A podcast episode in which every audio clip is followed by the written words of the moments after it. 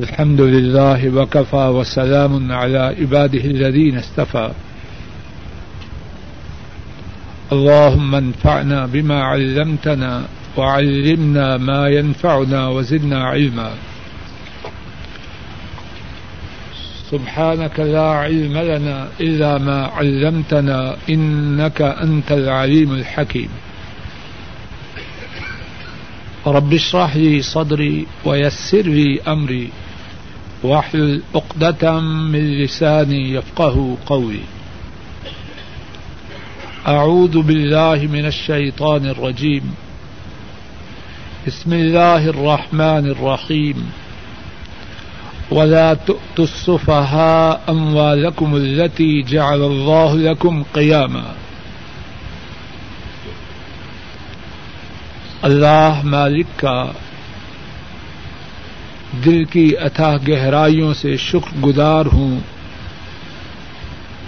کہ انہوں نے اپنے فضل و کرم سے اس ناکارے کو آپ ساتھیوں کے سامنے اپنے دین کی بات کہنے کا پھر موقع عطا فرمایا ہے۔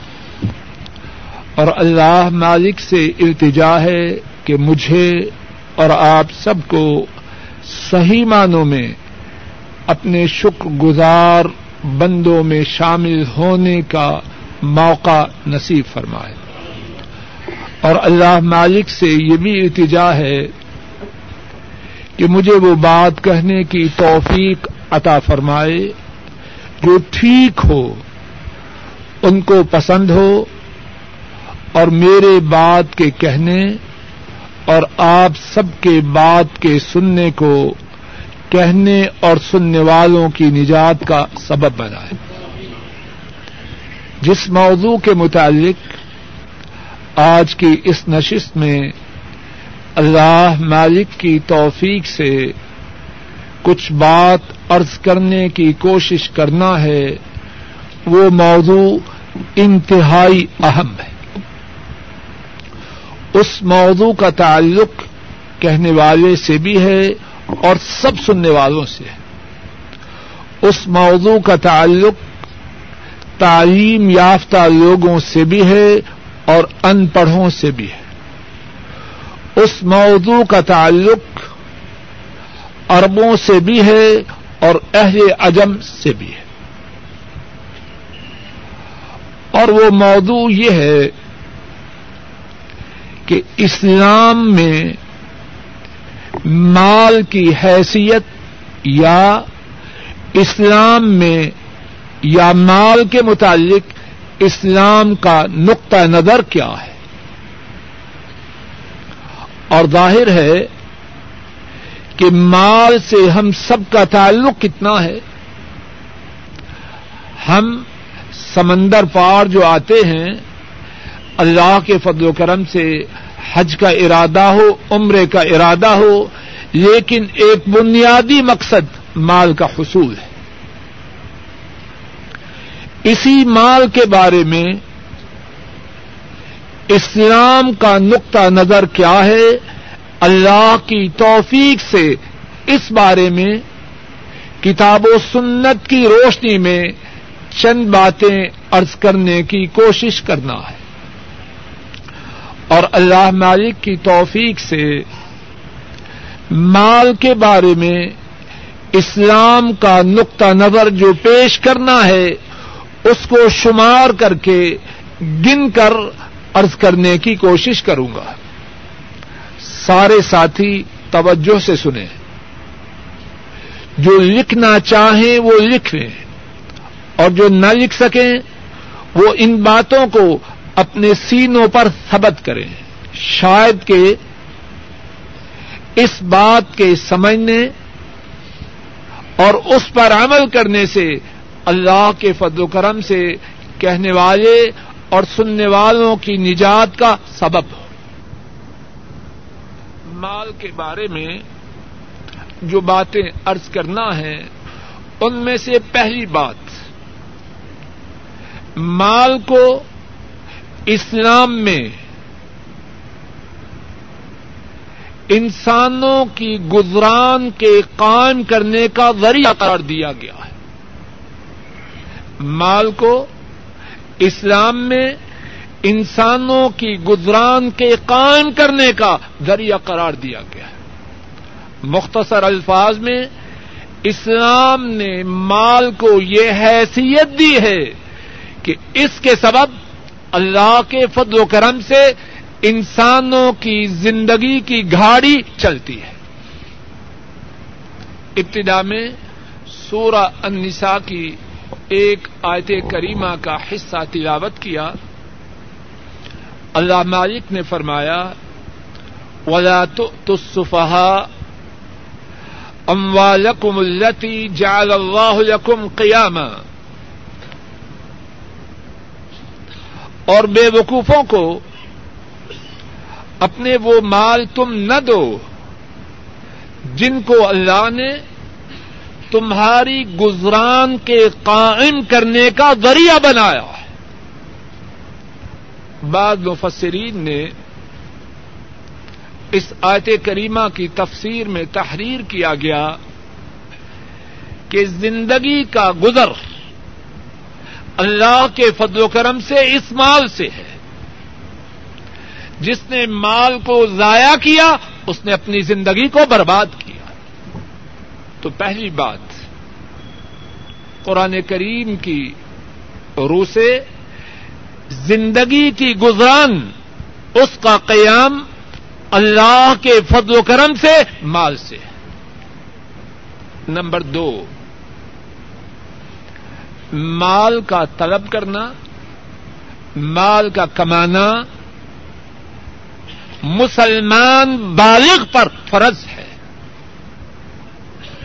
مال کا کمانا، مال کے کمانے کے لیے سعی و کوشش کرنا، مسلمان بالغ مرد پر فرض ہے۔ ہمارے نبی کریم صلی اللہ علیہ وسلم نے فرمایا عبداللہ ابن مسعود رضی اللہ تعالی ان اس حدیث کے راوی ہیں۔ آپ صلی اللہ علیہ وسلم نے فرمایا، حلال کا کمانا فرض کے بعد فرض ہے۔ اور ذرا غور کیجیے فرض کے بعد فرض ہے، اس سے کیا مراد؟ محدثین کرام نے اس کے دو معنی بیان کیے ایک معنی یہ ہے کہ مال کے کمانے کے لیے محنت کرنا، مال کے کمانے کے لیے کوشش کرنا فرض ہے، لیکن کوئی یہ نہ سمجھے کہ یہ فرض اس طرح ہے جس طرح نماز ہے۔ کوئی یہ نہ سمجھے یہ فرض اس طرح ہے جس طرح رمضان کے روزے ہیں۔ کوئی یہ نہ سمجھے یہ فرض اس طرح ہے جس طرح کے زکات اور حج فرض ہے فرض ہے، لیکن اسلام کے جو ارکان خمسہ ہیں، پانچ ارکان ہیں، ان کے بعد ہے بات سمجھ میں آ رہی ہے؟ بعض بدبخت لوگ اذان ہوئی، جماعت کھڑی ہوئی اور اپنے کاروبار میں مشغول ہیں۔ کہا گیا، چلو نماز پڑھو۔ تو جواب میں کہتے ہیں، رزق کا کمانا یہ بھی فرض ہے۔ کہتے ہیں کہ نہیں؟ نبی کریم صلی اللہ علیہ وسلم کی اس حدیث پاک سے اس غلط خیال کی نفی ہوتی ہے۔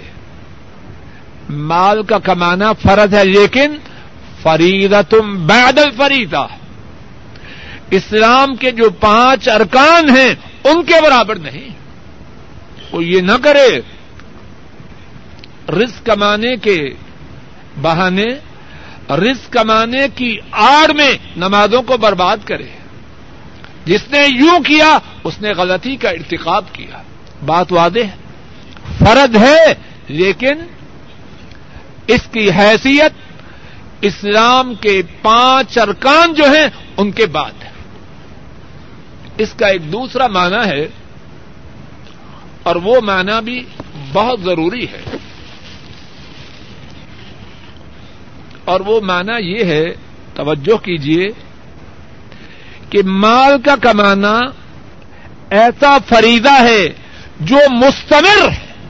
کیا مانا یہ نہیں کہ دو ماہ کام کیا اور چھ ماہ آرام کیا۔ اب چھ ماہ لوگوں سے مانگنا شروع کر دیا، نہیں۔ جب تک انسانی حاجات ہیں، جب تک ضروریات ہیں، تب تک مال کا کمانا فرض ہے۔ حج کی طرح یہ فرض نہیں، ایک دفعہ حج ادا کیا، بات ختم ہو گئی۔ یہ ایسا فریدہ ہے کہ فریدہ مستمرہ ہے۔ جب تک تجھ میں طاقت ہے اور تیری حاجات باقی ہیں، تجھ پر مال کا کمانا فرض ہے۔ تو دوسرا نقطہ کیا ہوا کہ اسلام میں مال کا کمانا فرض ہے اور اس کی فرضیت ارکان خمسا کے بعد ہے اور یہ فریدہ ایسا ہے کہ مستمر رہا ہے۔ تیسری بات، مال کے کمانے کے لیے سائی و کوشش کرنا اگر وہ کتاب و سنت کے احکامات کے مطابق ہے، اس کا ادر و ثواب اور اس کی شان و عظمت اللہ کے ہاں بہت زیادہ ہے۔ اس بارے میں متعدد احادیث اور آیات کریمہ موجود ہیں، ایک حدیث پاک سنتے ہیں۔ امام تبرانی راہ محلہ روایت کرتے ہیں حضرت قعب بن اجرا رضی اللہ تعالی ان اس حدیث کے راوی ہے بیان کرتے ہیں، مر علی النبی صلی اللہ علیہ وسلم رجل۔ فرأى أصحاب النبي صلى الله عليه وسلم من جلده ونشاته فقالوا يا رسول الله صلى الله عليه وسلم، لو كان هذا في سبيل الله حضرت قعب رضی اللہ تعالی ان بیان کرتے ہیں، ایک شخص نبی کریم صلی اللہ علیہ وسلم کے پاس سے گزرا۔ آپ کے صحابہ نے اس گزرنے والے کی چستی کو، اس کی تیزی کو اس کی نشاد کو دیکھا تو کہنے لگے، کاش کہ یہ چستی، یہ تیزی، یہ نشاد اللہ کی راہ میں جہاد کے لیے ہوتی۔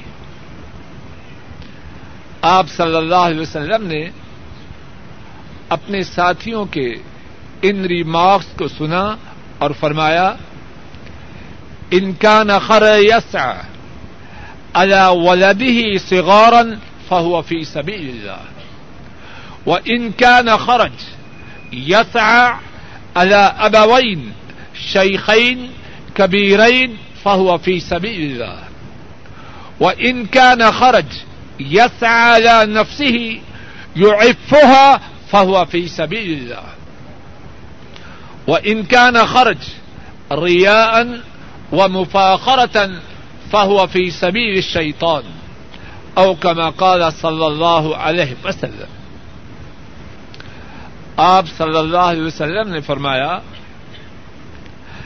اگر یہ مال کے کمانے میں نکلنے والا اور مال کے کمانے میں چالاک، ہوشیار، چاکو، چوبند، اگر اس کا نکلنا اس لیے ہے کہ مال کو کمائے اور اپنے چھوٹے بچوں پر خرچ کرے تو فرمایا اس کا نکلنا اللہ کی راہ میں ہے۔ یہ نکلنا ایسے ہے جیسے اللہ کی راہ میں جہاد کے لیے کوشش کر رہا